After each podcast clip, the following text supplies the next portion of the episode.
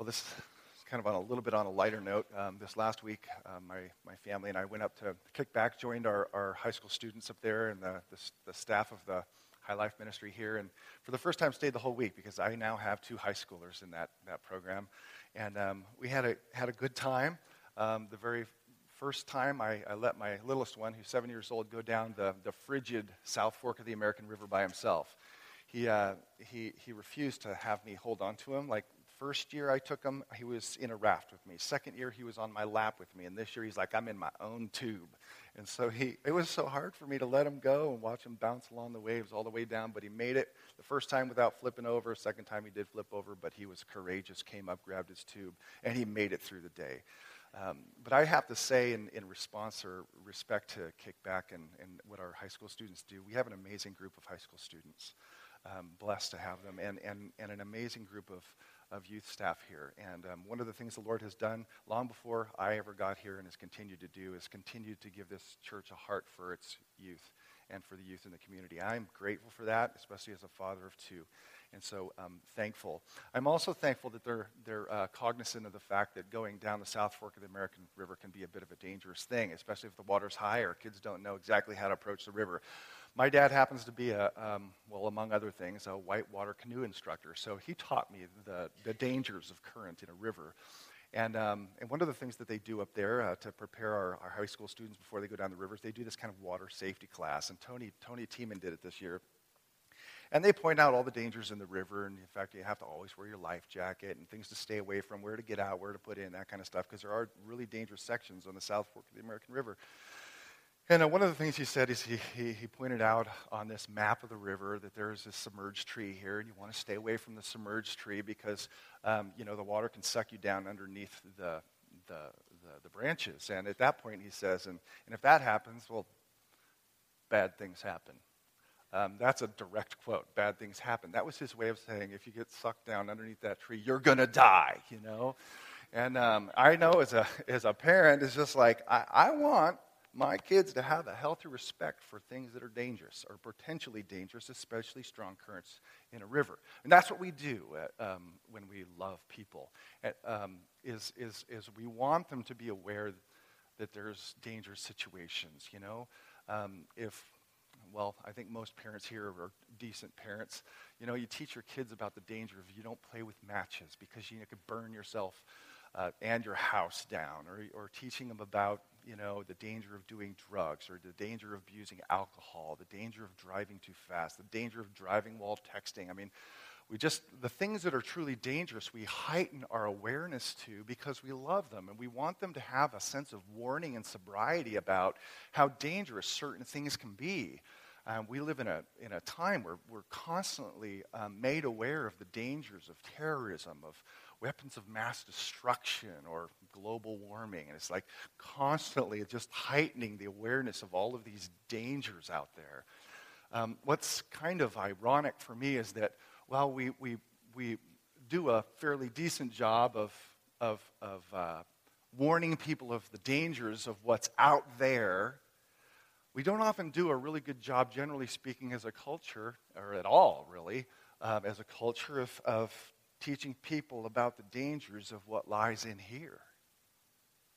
I mean, everything that's messed up that we know, the dangers that exist here in this world, and John kind of alluded to it, all comes down to a danger that resides in our own human heart. And, and that, in fact, the most dangerous thing, more than all of the things I just listed combined, is the evil that resides in the heart of man and the potential unspeakable evils that can come out of what's right here.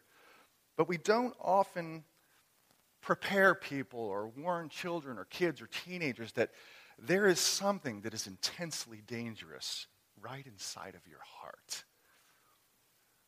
Even if you're a believer. And that's one of the things that, that comes out in this, this dark chapter that we're going to look at this morning. And actually, it's two chapters, but really the one chapter, chapter 10, is just an, a backdrop to chapter 11 and 12, um, in which we find King David. And if you've been with us, we've, we've followed him up, up a, just a mountain of glory. Um, man after God's own heart. Who else in the Bible is called that? Not very many people called a man after God's own heart. We've seen him um, display tremendous courage against the giant called Goliath. We've seen him display courage um, on the battlefield against the Philistines and Ammonites and the Moabites. And, and we've seen him in faith wait patiently for God to place a crown on his head as he promised without ever seizing control. We've seen David um, rule with justice and equity. In chapter 9, we saw him remember uh, to extend covenant love to his friend Jonathan by taking his son into his own home, uh, offering of steadfast love to the grandson of his enemy. I mean, everything that we've seen of this man just is, is that he is, uh, he is truly a man after God's own heart. And if um, the Psalms that he's written display a man who has an affection, a passion, a communion, an intimacy with God that few ever experience. And yet, in this chapter, we find this man who is so godly and has been taken so far, we find him slide into this morass of, of immorality. The idea being if, if, if, David, a man after God's own heart, can have that kind of treachery in his heart and, and then unleash it in a way that, that damages not only himself and his family, but the nation itself, well, then how much more could it happen to us? We wouldn't be surprised if a pagan did this. But this is King David, a man after God's own heart, who slides to the bottom and commits atrocities that in our day we would have him not only impeached, but imprisoned. I mean, his, his actions make the actions of Watergate or the scandal with Monica Lewinsky look like kleptomania. You know, it just doesn't even compare to what he does in this chapter.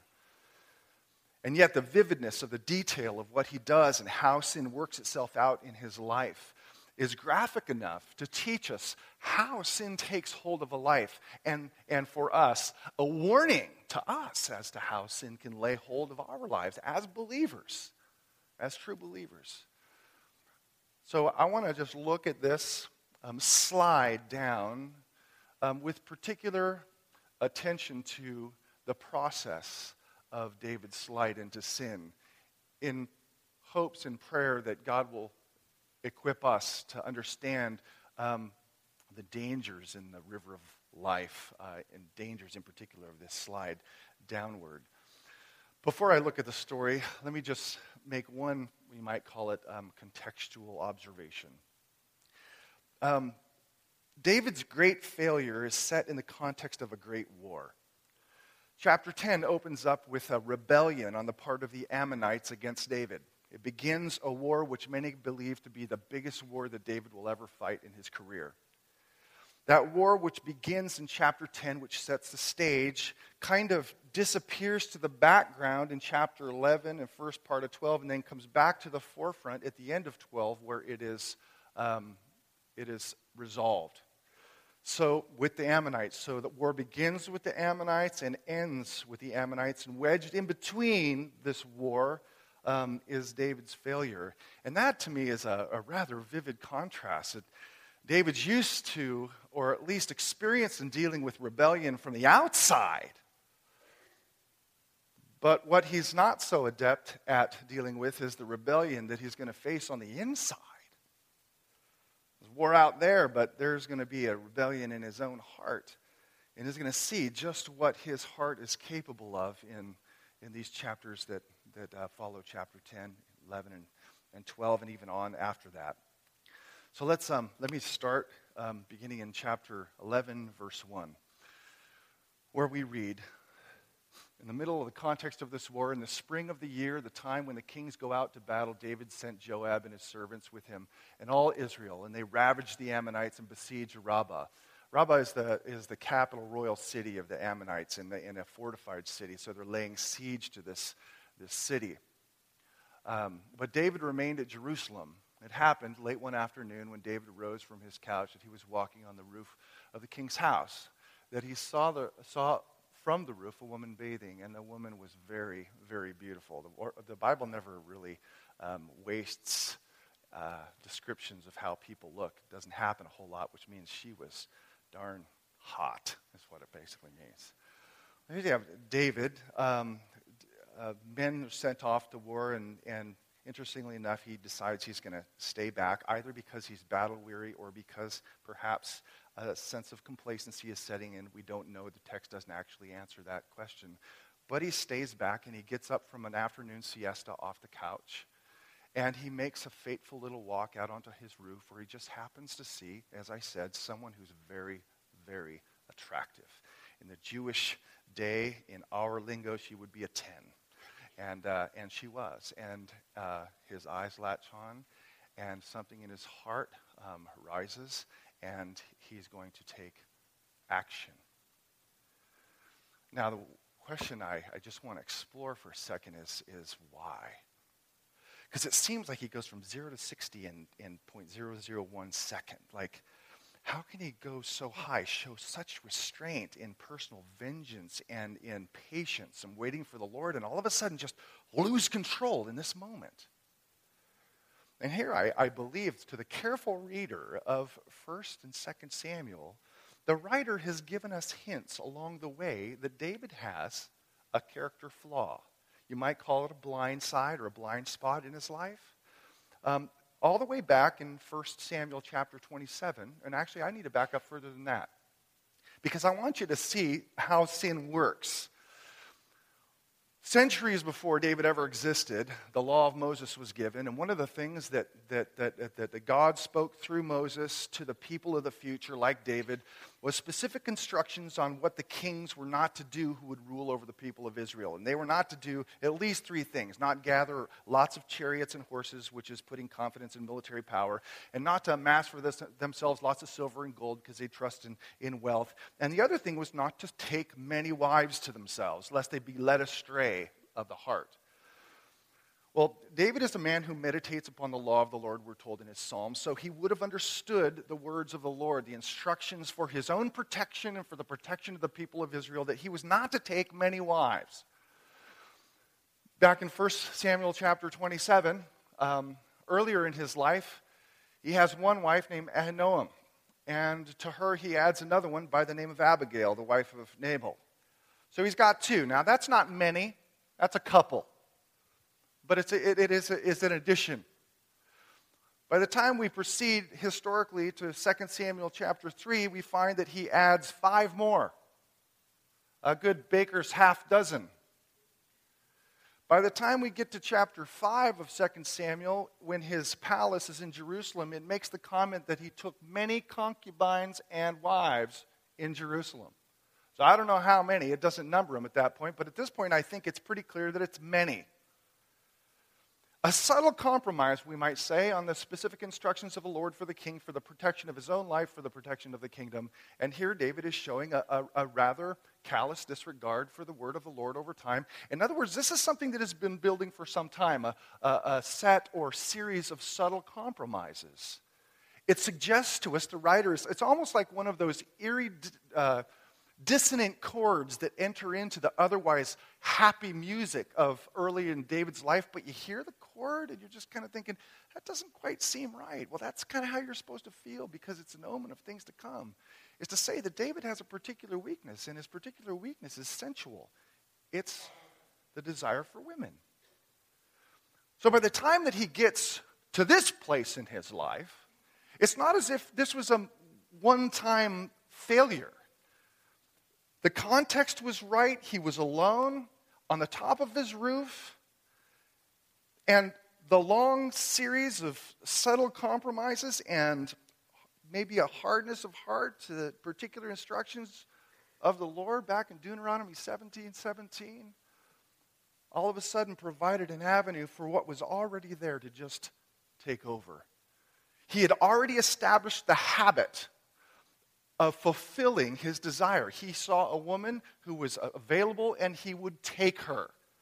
That was his way or pattern of life up to this point. Which teaches us, I think, with that kind of backstory coming into this, that, that, that this was simply the unleashing of something that was already there, something that had already grown. And it shows us something about how sin works normally in the Christian life. And many of you know this, but need to be reminded of this as do I. That sin lays hold of the heart through subtle compromise to God's instruction. I can hear David compromise I can hear him meditating on, on, on, uh, on Deuteronomy 17 17, where the Lord says, Do not take many wives. And he'd be thinking, Well, how many is a many?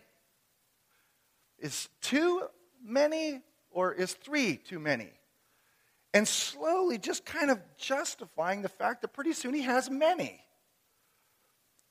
He's justified his action and slowly hardened his heart to the command of the Lord. And by the time you get to this point, it simply unleashes what's already there. And that's part of the danger of nursing or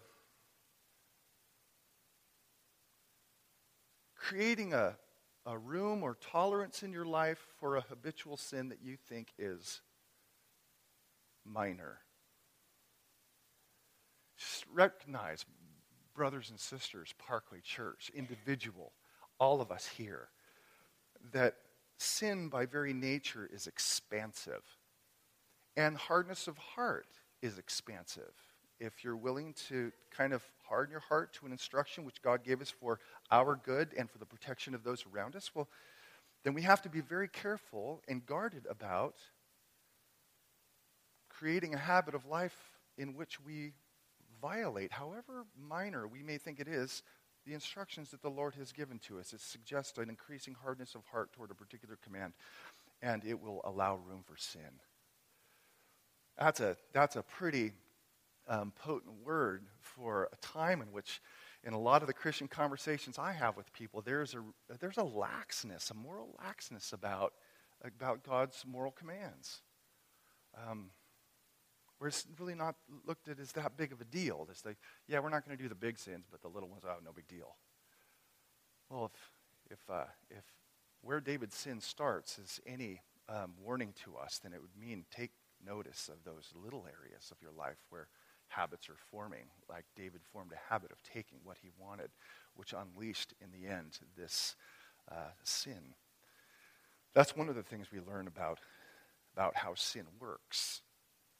Well, David makes an inquiry about this really hot 10 Jewish woman who he sees bathing naked on the roof, or not on the roof, but maybe in a courtyard. He was looking down at her and finds out that she's off limits. She has a ring on her finger. She's actually the wife of Uriah the Hittite, who's listed in, see, it's 1 Samuel uh, 23 39 as one of David's top mighty men. That is, this man was a loyal warrior, compatriot to David, and also a servant to the people of Israel and to Yahweh himself. He has a, a name which has the name Yah in it, Uriah um, though he's not even a Jewish person. And here, this, this loyal patriot to the, to the Yahweh and to the people of Israel and to king, he's off fighting battles. Meanwhile, his wife's left at home, and David sees her, finds out she's off limits.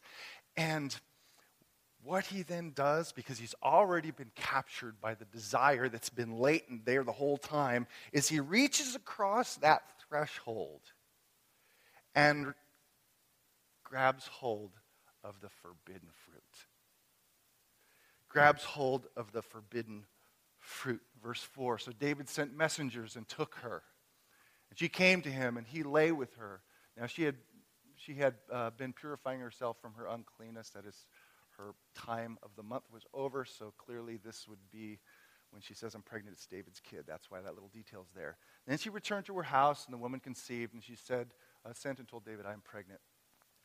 Here David is, he's grabbed hold of what is prohibited. God has not given him freedom to have this woman. She belongs to another person. Now he's, he's taking what is not his. There's no exchange of words recorded in this uh, little um, encounter. Uh, there's no conversation, there's no candlelight, no romantic dinner, there's nothing, only action. He took her and he lay with her. The only words that Bathsheba says in this entire chapter are the three words that would change David's life forever I am pregnant. I am pregnant. See, when we heard David back in, in 1st, 2nd Samuel 7, he, he was overwhelmed by, by God's grace. He was the guy who sang, who am I, O Lord, that you would make these astounding promises? He was so humbled by the amazing grace of God. And here we find David as the covetous David, who's thinking to himself, I am the man and taking what's not his. One of the things that this shows, and Nathan, the prophet, when he comes to him in chapter 12, will confirm this, is that David has lost sight of the enormous blessings of God's grace and God Himself that He has lavished on him. He's reaching for the more. He has everything. He has power. He has position. He has a palace. He has a whole harem of, of wives, which, of course, wasn't, as we learned, wasn't a good decision on his part.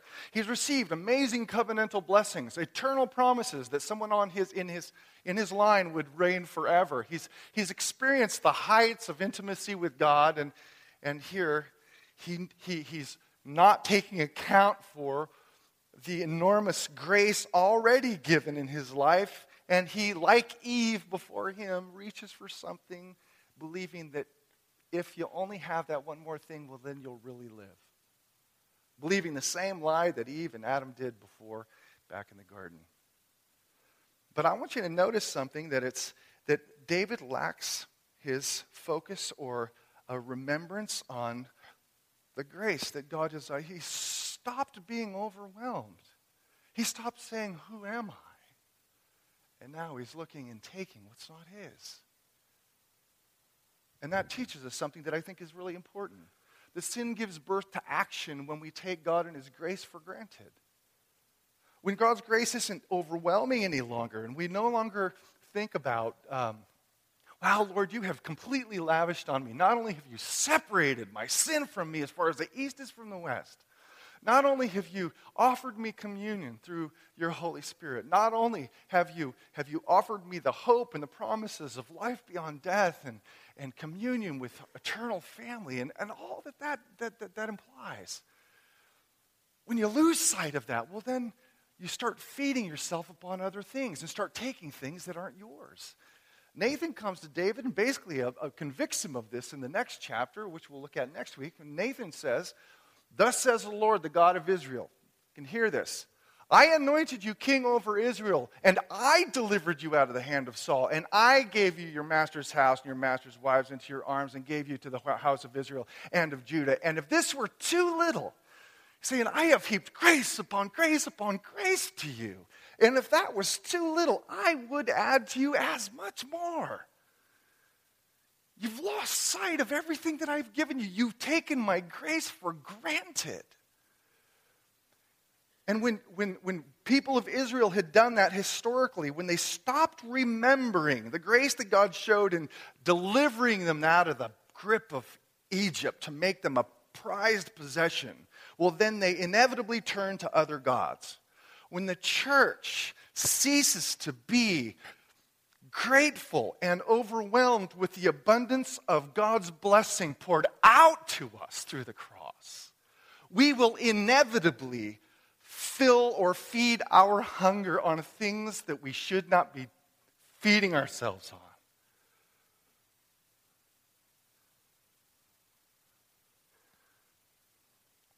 That's just how, that's how it works. You're not going to find a person who's reaching beyond the threshold for something more who is truly satisfied with God and satisfied with the enormous blessings that He has graciously provided us in Jesus Christ. Which is part of the reason why every Sunday we gather together and we try our best by the Holy Spirit to remember the cross. Remember the grace of God that has been given to us. To remember that Jesus has paid it all to remember that He is the everlasting God, to remember that we are indeed sinners saved by grace alone, to remember that we were once blind, but now we see, to remember that we were once dead, but now been made alive. Because when our heart is filled with praise and thanksgiving and gratitude toward God for all that He has done, we're not going to have a lot of room to say, yeah, but I really want something else. You see? sin gives birth to action when we take God's grace for granted. That's how it worked in David's life. That's how it works in our life as well. Well, those three fateful words, only two words in Hebrew I am pregnant, change the course of David's life. It sets in motion, um, you might call it a sequential plan to cover it all up. And that, of course, is something else that sin innately or intrinsically does, and that it tries to hide. Uh, you see this in the Garden of Eden, and you see this true in David's life. It's interesting, you know, the, the parallel between Genesis 3 and 2 Samuel 11. God has granted Adam and Eve absolutely everything. There's only one thing they can't have, but they reach beyond it. God has granted David absolutely everything, um, and yet reaches beyond it and unleashes an avalanche on his own people, as Adam and Eve unleashed an avalanche on humanity ever since. The sin always tries to hide. For um, sake of time, I'm just going to summarize. It's kind of a threefold plan. First one, easiest one, the cleanest answer is, you know, he sends for Uriah, brings him back, figuring he'll go in and have some quiet time with his wife. Well, Uriah is a better man than David is. Part of the custom of the day is to remain a uh, celibate while you were at battle or while your men were at battle, which is something, ironically, David does not do. But he keeps his, um, his chastity during this time of warfare, and he doesn't go in and, and sleep with his wife. It would have been a natural cover up. The man would have thought it was his. So when that fails, we might call that cover up plan number one. He turns to cover up plan number two, which is let's liquor him up. His inhibitions will dissolve, and he'll give in to his desire to be with his wife. And so that's what he, David does. He gets the man drunk, liquors him up, sends him home, but Uriah the Hittite does, does not go home. He doesn't sleep with his wife. So the cover up plan number one, of, which is somewhat clean, um, doesn't work. Cover up plan number two, manipulation, dirty pool, get the man drunk so he'll go do it, um, gives way to the criminal cover up. And that is, and you know the story, or many of you do, um, he decides, you know what, the only way to get rid of this thing is to get rid of the man. And so he, he writes a message and it's a message to the commanding general of the armies of Israel, a man by the name of Joab. And he sends this message by the hand of Uriah the Hittite. What Uriah doesn't know is he makes his way from Jerusalem back to the battlefield as he's carrying in his hand his own death sentence, betrayed by his own king. He gets there and hands Joab the, the message, and the message is essentially this Send Uriah to the fiercest part of the fighting, and then in the middle of the fierceness of the battle, withdraw from him, leaving him exposed and alone so that he'll die. That's the plan. But apparently, Joab, the commanding general, thinks it's too obvious, so he embellishes or, or expands on the plan. Thinking perhaps, which is part of the reasoning why there's so much text given to these messages, messages back um, to David and so forth, is that to pull back and expose one man would be obvious. And so what Joab ends up doing is he exposes a number of men, a group of men of valor, to the fiercest part of fighting, and then withdraws from them, and a group of men, therefore, in turn, die. Word gets back to David with a little bit of a, a preparatory. If David gets mad, you tell him Uriah the Hittite's dead, because that's the main point. Teaches us something else about sin. This massive cover up, which it, in the short term seems to work.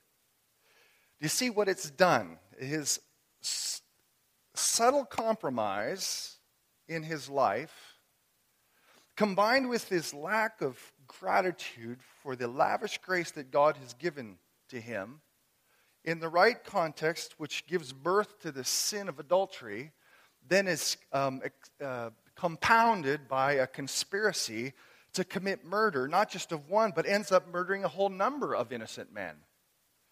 And Joab becomes complicit in the plot. That is, David's own heart has now involved Bathsheba, her husband Uriah, his general Joab, and the men and their families who lost because of David's cover up and his sin. It shows us that sin is socially malignant. Socially malignant. Now, we, we tend to think compartmentally in our culture where, hey, you know what? Um, what a man does in his own house, in his own privacy, sin or not sin, that just affects him. You follow? I, I hear that all the time. It's just like, well, no, private sin is private sin. Maybe it'll affect him, but it's not going to affect anybody else. That is junk. Sin is fundamentally relational. It infects like cancer. It, it, it, it, necessarily spills over in attitudes and perspectives and words. It is, it is, it is an absence of love, which is um, relational. In other words, it chews at the very fabrics of marriages and relationships between fathers and sons and mothers and daughters and communities and churches. It's, it is relationally corrosive, it's malignant, it metastasizes. So don't for one second think, well, if I, I insulate myself and I just go into my little closet and I'm going to sin right here with a computer or with some kind of a gaming device. Don't think for one second that it's going to stay insulated in your little private life. It's not how it works. It, it, it's not how it worked in the Garden of Eden. It's not how it works David's life. It's not how it works in our lives. It spills over. That's part of the danger of it. I know sometimes we like to think, well, you know what? I kind of have this under control. I, I, I have the willpower to, to not let it go any farther, whatever particular pattern of sin you might habitually struggle with. I, I, can, I can manage this. I'll tell you what, our wills are far more frail and fractured than you know. And it is, it can, in a moment, as in David's life, in a moment, your will can be hijacked by the sinful desire and you become its slave to act. That's scary. It's, it's scary. It's socially malignant. And then the, the last thing, and I'm going to just draw out from there's people have picked apart this chapter for hundreds, thousands of years and found all kinds of things. Um, but I don't have time for that, and I don't know it all. But the last thing is that sin brings the displeasure of God, uh, perhaps the worst of all. It seems that David, in his sin and then his attempt to cover it up, actually succeeded. The secret is safe. Uriah's dead. He takes the wife, Bathsheba, to be his own. They have the baby, and it seems like the pot, the pot uh, lid is back on the kettle, so to speak. Nobody knows except Joab and Bathsheba and David. But the final word and the ominous word that closes this chapter is this. But the thing that David had done displeased the Lord. Displeasure. And that's, that's God's response to human sin displeasure. And it, ex- it expresses itself in one of two ways, depending upon whether a person is a believer or not a believer. God's displeasure expresses itself to an unbeliever in the form, ultimately, of wrath, of exile, final, complete separation, when all things are brought out on the table and a man is judged for his sin. To the one who is a believer, and David is a believer, he is a man who God loves, despite the fact that he has done some astronomically wicked things that we haven't seen the end of. His displeasure will come in the form of correctional and painful discipline. Displeasure. You know, when you talk about the displeasure of the Lord, and by the way, this is a not really a side note, but oftentimes it seems like we're so one dimensional in our understanding of the doctrine of justification, which means God has finally and fully removed our sin from us, and He looks at us with the righteousness of Jesus. He's not condemning us anymore because there is therefore now no condemnation for those who are in Christ Jesus, which is a truth that is absolutely 100% foundationally true. We sometimes think that because that is indeed true, that there is no place for God's pleasure or displeasure in the Christian life, which I find in the scripture is, is, is, um, is not true. It, it, it, as Paul tells us in Ephesians 4 that, hey, I'm, want you to figure out how to pre- please God, well, the implication is then we can actually displease Him too. Not in a way in which we're ever under condemnation again, but there can be displeasure of God in your life. If you're living a life um, that is um, out of line with His good, revealed instructions for our lives. And that displeasure oftentimes takes the, the, um, the form of a, of, a, of a, a dried out withdrawing of the intimacy of communion and fellowship with Him. I mean, one of the things that I think David lamented the most, if you read Psalm 51 in his lament, is he lamented more than anything, not just the repercussions and the, and the, con- uh, the consequences, but the very fact that he had experienced the loss of fellowship for the one he treasured the most.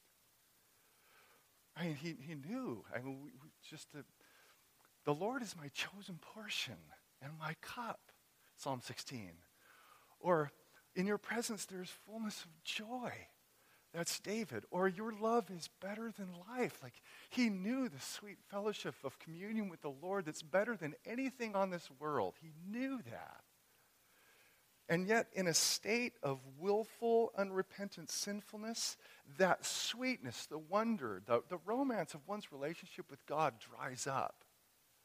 Which is why he says this in, in Psalm 32 another psalm of confession when he says, For when I kept silent, my bones wasted away within me through my groaning all day long. For day and night your hand was heavy upon me, and my strength was dried out as by the heat of summer. It's like there's nothing left in here anymore. Because the treasure, what he treasures so much, and that is personal, intimate communion with, with Yahweh, was now, that was now languid, and it wasn't there anymore, which is why he says, Cast me not away from your presence, O Lord.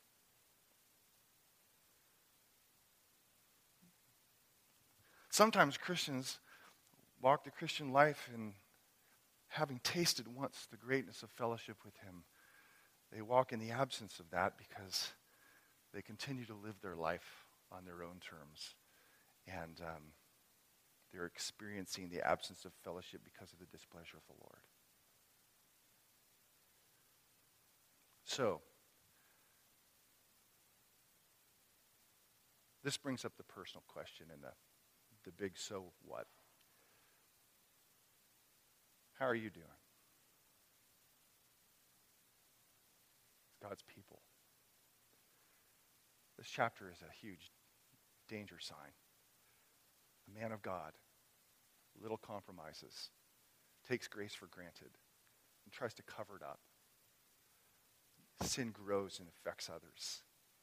And then ending with the displeasure of the Lord. How about you? About me?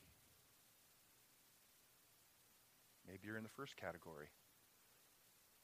Maybe you're trying to confine a pattern of sin in your life and, and you think it's small, but it's continued. Then maybe the point of this message is you know what? Repent. Turn. Maybe you're a person who has stopped being overwhelmed by the immeasurable grace of God and Christ in your life, which is setting you up to grab for something else, in which case you need to repent. Sorry, Lord, that I have become complacent about something so big and so lofty and so wonderful, so overwhelming. Or maybe you're coming here and there's a big secret in your life, and you've tried everything you can to cover it up. Sometimes people come to church to cover up.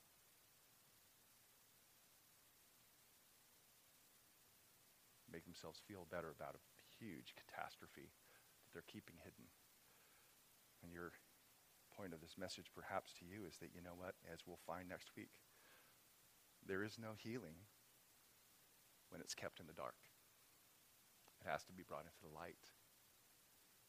Not only between you and the Lord, but perhaps you need to involve another trusted brother or sister to say, This is the reality of my life, and get yourself out of a dangerous situation.